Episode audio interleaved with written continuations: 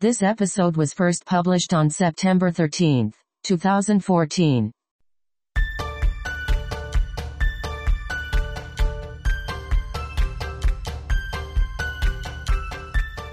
This is episode 36 of Biblically Speaking, a conversational question and answer show with two guys from Millard Community Church in Omaha, Nebraska. If you need exercise, go to a gym. If you want some entertainment, try a board game or watch some boob tube.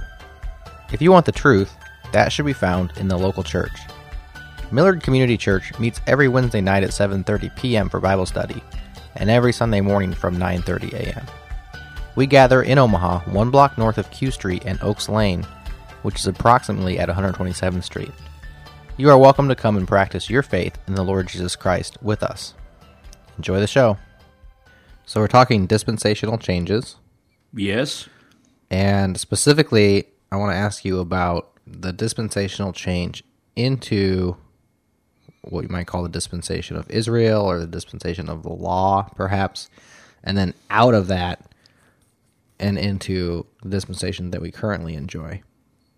When would you say that the dispensation of Israel began, and maybe what kind of what preceded it? Well, let's talk about what preceded it first, can we? Yes. What preceded Israel was Abraham, God with Abraham. Yeah, but then Abraham died, and then you had Yeah.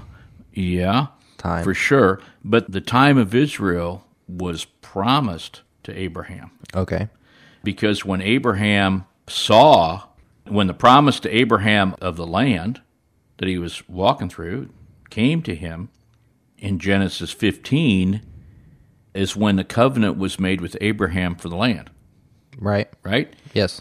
God said to him that, uh, you know, actually he made it. He, he did not make the promise to Abraham. He made it to his seed, and he said, "Unto thy seed have I given this land, from the river of Egypt unto the great river, the river Euphrates." So that's from the Nile to the Euphrates. Right. I remind my Jewish friends of that, that God gave Abraham the land from the Nile to the Euphrates because the maps that they draw don't include such a distance. Yeah, they're fighting over a lot less land, aren't they? Uh, yeah, uh, there's a dispute over much, much less than that. And he named a whole range of nations that would be displaced. Those nations come under the broad title of Amorites. They were the uh, 10 nations of uh, the Gentiles that needed to be eliminated.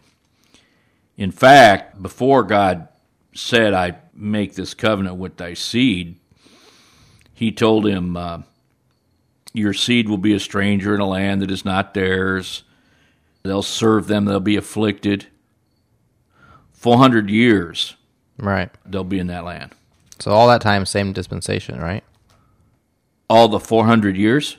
Yeah. Actually, yeah, the 400 years of Israel in Egypt prior to the emergence of Israel out of Egypt is part of the Abrahamic dispensation. Exactly right. Okay. The dispensation of the nation of Israel occurs, you might say, when God says, Israel is my firstborn to so Pharaoh. when he calls them out of Egypt, And uh, you might say that that dispensation begins on the Passover. That is the day that Israel became a nation under the blood of the Lamb. Anybody not under the blood of the Lamb was dead, so at least the firstborns were all dead. That was the day that God created Israel, made it a nation, just as he said he would do to Abraham's seed. But to Abraham's seed, I mean, he said in Isaac, right? So there you have Jacob and Esau. It's going to be of Jacob, but God picked a time for that to happen, and it was the time of Moses. So they're called out of Egypt. They're made a nation, but if when I think of a house order, you know, I think of the rules to a certain degree. The law didn't come for some time after that. Didn't take very long. Well, everything's relative, I guess, in time. Seems like a, there was a a middle time where the law had not been dispensed. Well, it didn't take them very long to get across the Red Sea and out into the Arabian desert, Yeah. where God convened them around at Mount Sinai and gave them the law. How long was that? Just Uh, estimating. I don't know exactly how long, but not very long. Pretty quick. Okay. pretty soon. We could probably calculate that, but Yeah. pretty soon. So the law comes. Right. Now they have full understanding of how they are to be as a nation. Exactly. They had their constitution. They said, All that you have said that we shall do. They lied back to God. He told them the truth. They lied back. And then things went on. I mean, obviously, there's a lot of history. And there. now they're one nation under God, indivisible. Right? was there liberty and justice? It wasn't liberty and justice for all. I wouldn't say that the women had special liberty there. Yeah, fair enough. I mean, it wasn't fair. Christian liberty, not Christian liberty. Christian liberty is much, much greater than they Yeah. had. Yeah. Yeah, with law for all. They had a law, that's for sure, didn't The they? head law? Yeah. Okay, so going back to what we talked about previously, you said that dispensations end with uh, human failure. Well, And so, what's think? the human failure there at the end of the Abrahamic uh, dispensation? Is it the the bondage of Israel, or Yeah, I mean the, the turning against God's chosen, pretty serious thing. You know, uh, they were received by in great favor and grace when they came in uh, under Joseph. But Yeah. I would say that the terminus ad quem began, and remember we have transition periods to look at, but it began with there arose another Pharaoh that is a Pharaoh of a different kind that didn't know Joseph. Uh, Joseph was long dead when that guy rose up, but the uh, the thought that he didn't know Joseph was the thought that he did, you know, probably started expunging his name out of the history books. Didn't like him, and you know became intensely afraid and in intense hatred against God's chosen people. We're not yet a nation. so? What do we learn from the Abrahamic time about man? I mean, similar to how you we learned that sinless doesn't matter, uh, left to your own conscience doesn't work. These type of things that we learn. Oh well, us. we learn a great. We learn. A, I think we learn a great deal about things. We we learn what one man's life of faith is about. The failure of the Abrahamic dispensation, right, it's mm-hmm. not Abraham. It's the failure of man. That's what we always learn. The failure of man. Mm-hmm. It doesn't have to be. You know, during in the time of Noah, it didn't need to be Noah's failure. Right. It wasn't Noah's failure. Sure. It was man's failure. In the time of Abraham, it's man's failure. Right man's rejection of the God- chosen family of God. of, of the of the family of God, right? Man's objection and hatred of the line through Abraham that is chosen to inherit that land and to bring forth the Savior. Hmm. So, you know, the other Pharaoh that doesn't know Joseph, the one who did know Joseph, is preserving of God's people, giving them the land of Goshen where they prospered and grew. The one who knew not Joseph, he comes in, right, to oppress them. to oppress them, and in the slaughter of the innocents, where Moses was spared, right, to eliminate the seed chosen by God, even though uh, the seed does not come through Moses. Right. So Israel's established as a nation, and we see the law given. Now, also a covenant made, Yes, right, between Well, God yes. and Israel. Two party covenant. Uh, here's a law, and here's the Yes, this is the covenant that doesn't disannul the promise right. that was made to Abraham. Yeah. So I bring that up because it seems like you know you have different covenants, and they seem to be maybe orthogonal to dispensations, but perhaps related in certain senses. Here, Well, you, they're not nearly as many covenants as covenant theologians want to. Sure, but we know we have, you know, at least two. Noah had a covenant to Noah. David had a covenant. So there's, you know, a handful of these. Yeah, there's an old and future covenant with Israel. To Yeah. Israel belong the covenants. Yeah. And so this old covenant, you know, which unfortunately we name the entire, you know, section of the Bible about, is between God and Israel, but it's it's actually attached to a certain degree to that dispensation, is it not? The old covenant, yes. Yeah. Mm-hmm. But then we take the new covenant and we somehow think, well, that's attached to ours, but it's not. It's actually it's it's that future time that, you know, Paul Paul is Yeah, the book of Romans makes it plain the covenants belong to Israel, so you find a covenant, it's Israel's. Yeah. Now, you might not say the Noahic covenant is Israel's. It goes to all of us. It's God's invention of the I mean, nation. it's pre-Israel for sure. It's pre Israel. It anticipates Israel. It's the creation of the nations. The nations will fail. God will try to sort the nations out by raising up a firstborn nation to rule over them. They will fail. Hmm. That doesn't work either. Then God will turn away and set that nation aside and collect to himself a people out of every nation, including Israel, for a people unto his name. And he'll do that and see how that works. That will fail, and he will call those people out and take Israel off the back burner and take up Israel again.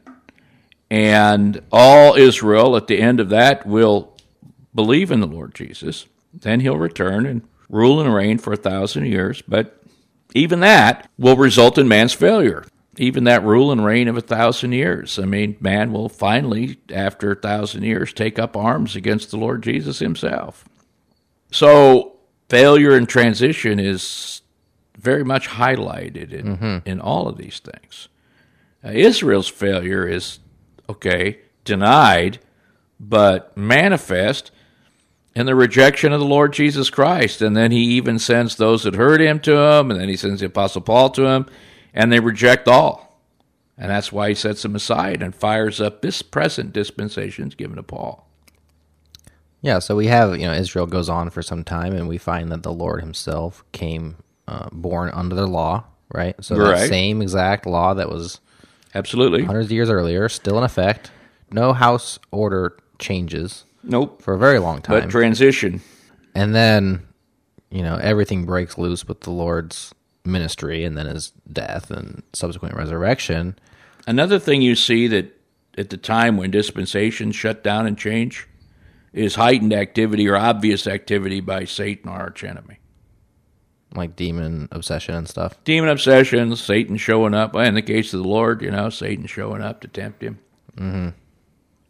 Satan occupying Judas personally, obsessing. So is that him. just part and parcel of our failure? Then is like that increases as we fail more. You think? Yeah, of course.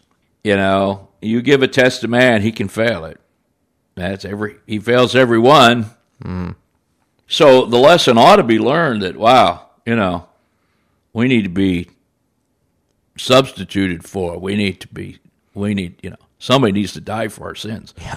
We're we need a remedy yeah. outside of ourselves. You, you, you should be able to conclude that.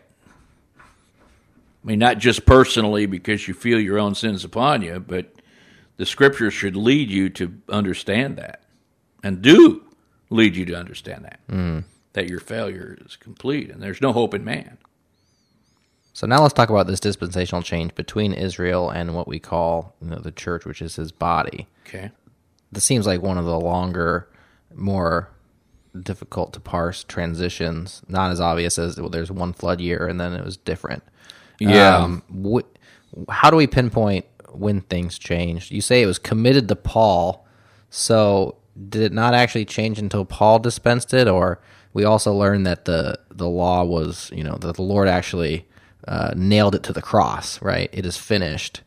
And so that seems to be the, perhaps an ending point. It is, and it is uh, there's a dispensational change in place.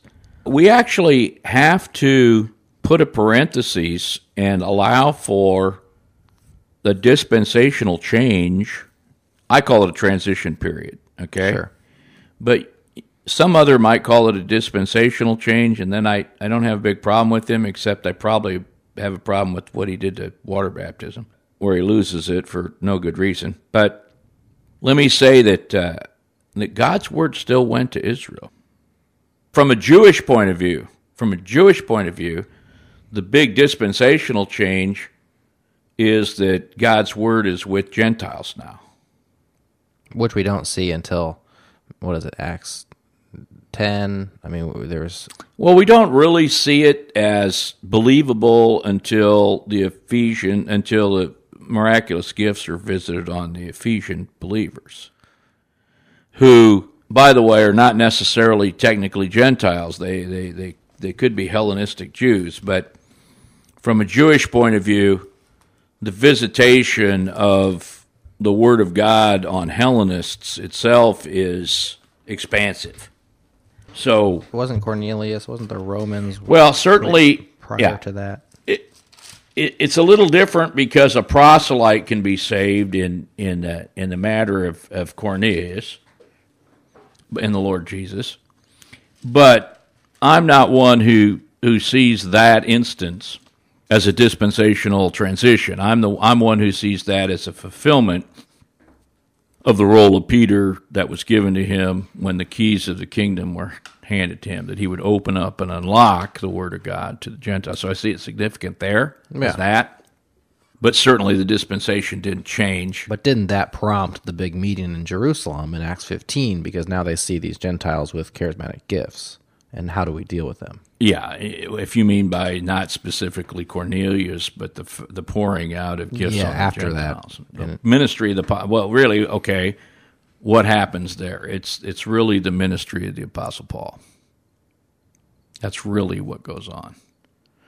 Uh, what really changes the dispensation, finalizes the transition, mm-hmm.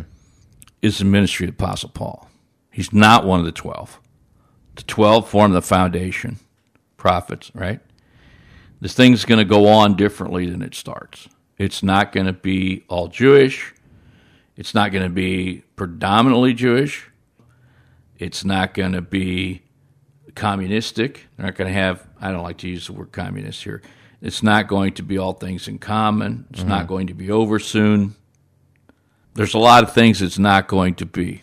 It's not going to be marked by miracles and signs which it was up till then. Mm-hmm. It's not going to be headed up by 12 apostles. There's just a whole lot of it's not going to be like they think it's going to be. It's not going to be a temple standing. Right. Uh, it's not going to be uh, headquartered in Jerusalem. It's not going to emanate out of Jerusalem. It's not going to be, you know, uh, it's going to be a clean break. It's not going to be transitionary adaptation of the law of Moses. No, it's going to be a clean break from that. It's going to be something that is very different and and uh, never thought of by the twelve. So that you find when Peter is writing his later epistles that he's reading Paul's ministry and finding some things difficult to be understood, mm-hmm. are as also some of the other scriptures, and uh, so even even Peter is reading the uh, Revelation. Revelation. Yeah. Yeah. So So you would mark that this was that this was because it was committed to Paul. It couldn't possibly have come into a fulfilled state until Paul actually did the dispensing of what was given to him. absolutely, Okay. yeah. I mean that only makes sense, right? So, yeah, Yeah, it just seemed like there's a long time in there where there was just like that's just a long transition. You know, I always think of that verse, God is not the author of confusion. And it seems like during that time, there must have been a lot of confusion because things were changing in ways that weren't obvious, especially to the Jews. Um, they were kind of, they were doled out over time. And so while I definitely see the fulfillment of, of what we have today not being what you see at the beginning of the Acts, where, as you said, they had all things in common. They were in Jerusalem. It was all Jewish, you know, believers. It just seems like, man, that's a long transition. Well, how, how, long is it? Let's just say, uh, you, what do you want to you want to start with the Lord's birth, or do you want to start with Pentecost? Yeah, Pentecost. Okay, so if we start with Pentecost and we end up with the Apostle Paul, we're talking twenty years, Yeah, I was going to guess 30, but I'll take 20. not too long, because uh, you know they'd rejected the Lord Jesus, and now the ministry of the apostles is going to go out, and and many don't reject him, right? Many believe, and then then that's going to bring the apostle Paul around, you know, the death of Stephen, so forth. I'm not sure 20 years is too long to call something a transition. Not that long. Yeah, like I said previously, it, does get a bit relative when we talk about times. I just imagine living inside of that time, and we have a we have a long book of the of the Bible about that time. So maybe because we have so many details about Well, you time. wonder about living in that time, thinking that you would know what's going on, right? No, thinking that I would, I hope to know what's going on. Yeah, but I think not too many really did. yeah, Yeah. yeah, and just the struggles of that. When you know you might you might be a Jew, right? And you're of course you'd have to be if you want to see the whole thing. You'd have to be Jewish. And let's say you received Christ early, you know, you believed in the Lord Jesus and now you're waiting for times of refreshing to come from heaven and anticipating possibly that the rest of your countrymen will also believe. Mm-hmm. Can't understand why they don't. And then this guy comes along and you don't really know what to think about him because he you haven't you haven't read anything that a dispensation has been given to him. You haven't read that. You don't have his writings. You don't. He hasn't written them. Mm-hmm. I would say not so much confusion as ignorance. I guess ignorance can lead to confusion if you care. But you don't really get to be a guy that understands in that day. So you, are spoiled now. Ah. You understand. You're used to being a Christian. You're you're used to living in a day of grace when you can understand all this stuff. True. They couldn't. Now, not just that they didn't, they couldn't. That's hard for us to imagine because yeah. we know what we know, but they couldn't know what we know, and they couldn't know. But they could still live lives of successful faith if yeah, and they and they did. Absent so did of, Samson. Absent of knowledge that I would think would be integral to. Look how much knowledge Samson didn't have. Yeah. Right. Look how much Moses didn't know. He knew quite a bit, though. But he didn't know any about this. he didn't know anything about uh, the church, which is his body. It never graced his mind, It never he never it was uh, incomprehensible but he knew enough to decide that he would rather suffer with the people of God than to enjoy the pleasures of sin for a season. Absolutely. He knew some things that we don't really know at all, but we could know. Yeah. But uh, he did not know anything that he could not know. You can know all kinds of things that he could not know. True. So you you're the guy living in the privileged time, not Moses. You're the guy with privilege, not Moses. And most Christians don't agree with that. They'd rather be Moses. Yeah. Well, or, he had great he had great works that he did. Yeah, and you know, he had a burning bush that he saw and you know, he spoke God spoke to him face to face. Boy, I wish I could speak to God face to face. Well, that's the scripture says it does. Yeah. You get to speak to God like Moses with broader subject matter more material, and frankly, Moses was scared to death. He exceedingly feared and quaked. You can just sit down in a chair and open the book and read it. Yeah, back to Hebrews. What we have is better, right? Much better. Eh, but people don't, you know, think so. Uh, some people don't think it's much better, and other people think that better is to the Jews because they'll have it better. Well, they will have it better, but it's not all to them. It's the Hebrews. Otherwise, it'd be the epistle to Israel. It's mm-hmm. not. It's to Hebrews. Well, real quick, while we're talking about what some people think, why are there so many Acts 242 churches if at Acts 242 there was no church as we see it today? Ignorance. That's it. Yeah, I, I, I hung around with some Acts 242 people. You know, first of all, they hear it from somebody else, so it's just it's crowd noise. It's you know, go big red, uh, Acts 242. Yeah. You know, it's kind of nice to be able to reduce the church down to a single verse. You know, it makes it real That's easy. You don't convenient. have to really understand church truth. You don't have to go through the trouble of reading your Bible. You can just go get a bunch of young people together and start raising money right now. Mm. How about the Acts 29 network? Have you heard of Acts 29? I did hear about Acts 29. Uh, that's this fella, gosh, knew his name just a bit ago. Well, there's a lot of guys involved now. Yeah, of course. Uh, these are just uh, trees, you know, that are growing, and soon enough, the birds of the air will make their nests in them. Frankly, they have, uh, especially this Acts. First of all, Acts twenty nine. That sounds a little cultish, doesn't it? I mean, that's does it? Why I don't. Well, because the book of Acts ends at chapter twenty eight. Well, yeah, I mean that's the whole point. It's like what's the point exactly? Extending that. Why don't you go to Romans one? Because they're uh, yeah. Yeah, really. I mean, you know, we know that the book of Acts is a transitional book. That's why it the book of Acts is universally placed in the text of scripture, universally between the gospels and the epistles. Now we can right. argue which epistles, all right? That one, as you know, yep. I don't think necessarily the King James has got the order of the books right. In fact, I think it's got you know the epistles order a little bit, just a little bit wrong. Mm-hmm. But uh, there is no question that the book of Acts is a transitional book between the Gospels and the epistles. So I'd rather you call yourself a Second Thessalonians church instead of an Acts 29 church. I mean, if you're going to if you're going to reference the Bible with the word acts, you know, what's 29? What we went from there to what we are now. We're the we're the early church today, or what, what are you talking about? I mean, what, exactly what does that even mean? And the answer that I know the answer to that question. What does it really mean? Whatever you want to mean. Yeah, Yeah. whatever you want to mean. Very cute. I think that's it. I think it's catchy. Yeah, especially young people. And that's, by the way, what these things are made out of. They're made out of young people. Yeah. Every time I turn around, some church is trying to grab young people with some technique. Let's have a band play. Let's have a energetic, you know. I mean, you want energy, bring in Steve Ballmer. There's an energetic speaker. uh, and his basketball team now. He's got a basketball team. That's right. He's finally, I was saying the other day, he's one of the best cheerleaders in history. He finally found a job that fits his.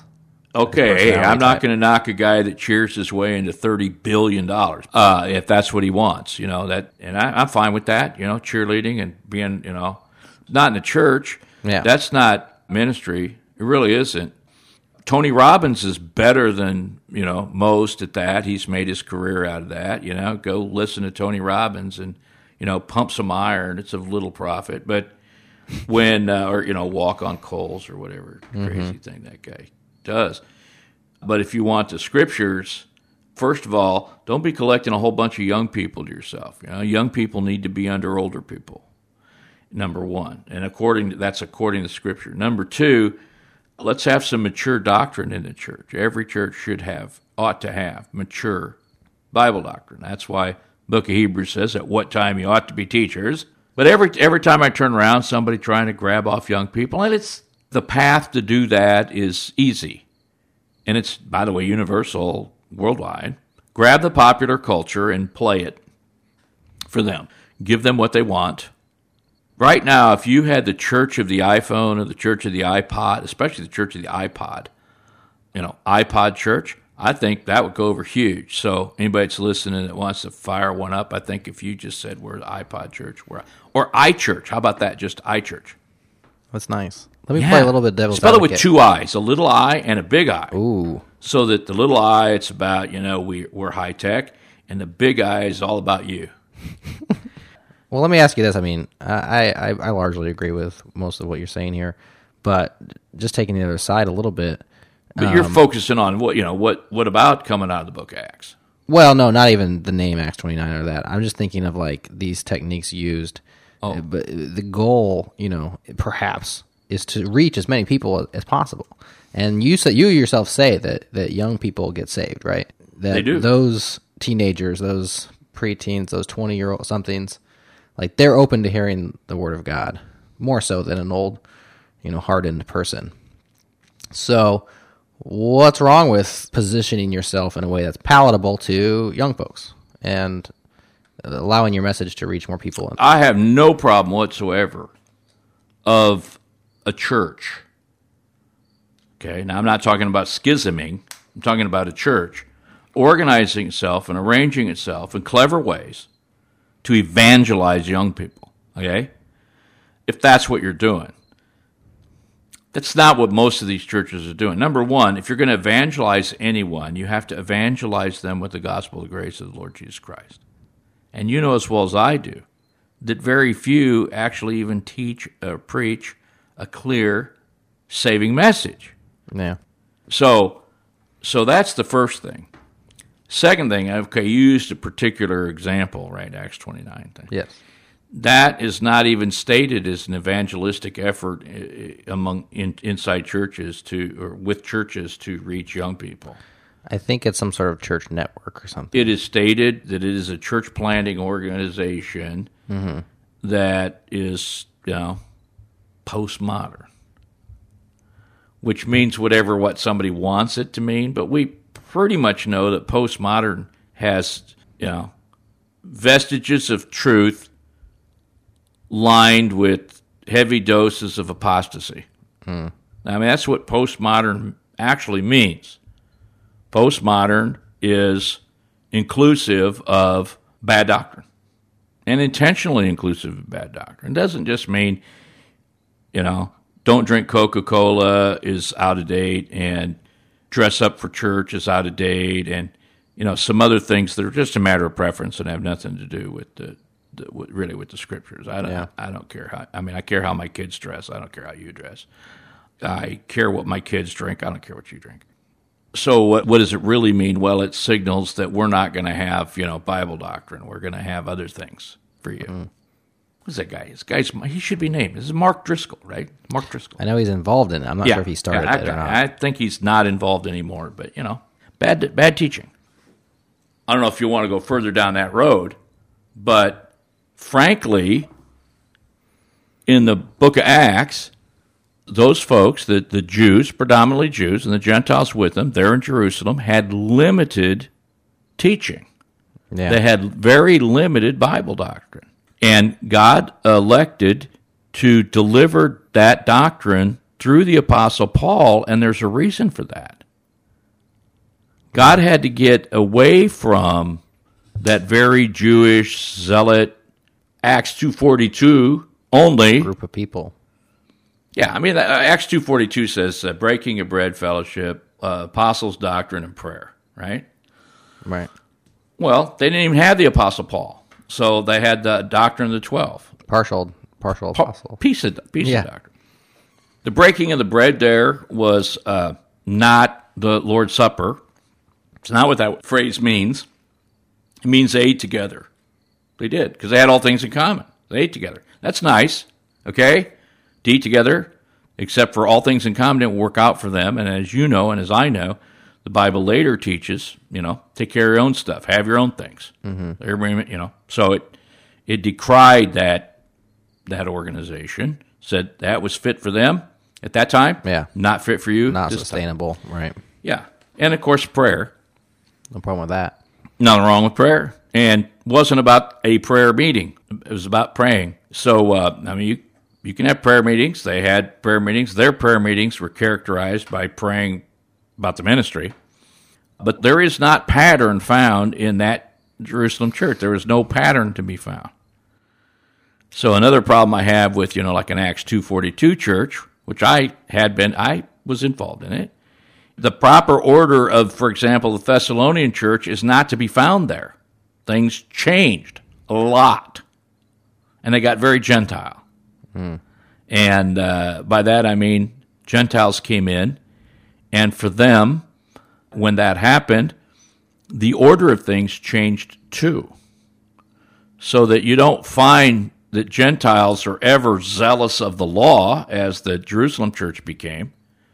We had a show about this, I think, one time where, where I contend that James goes to Paul and basically throws his hands up in the air and says, "You see how they're all zealous for the law." Yeah.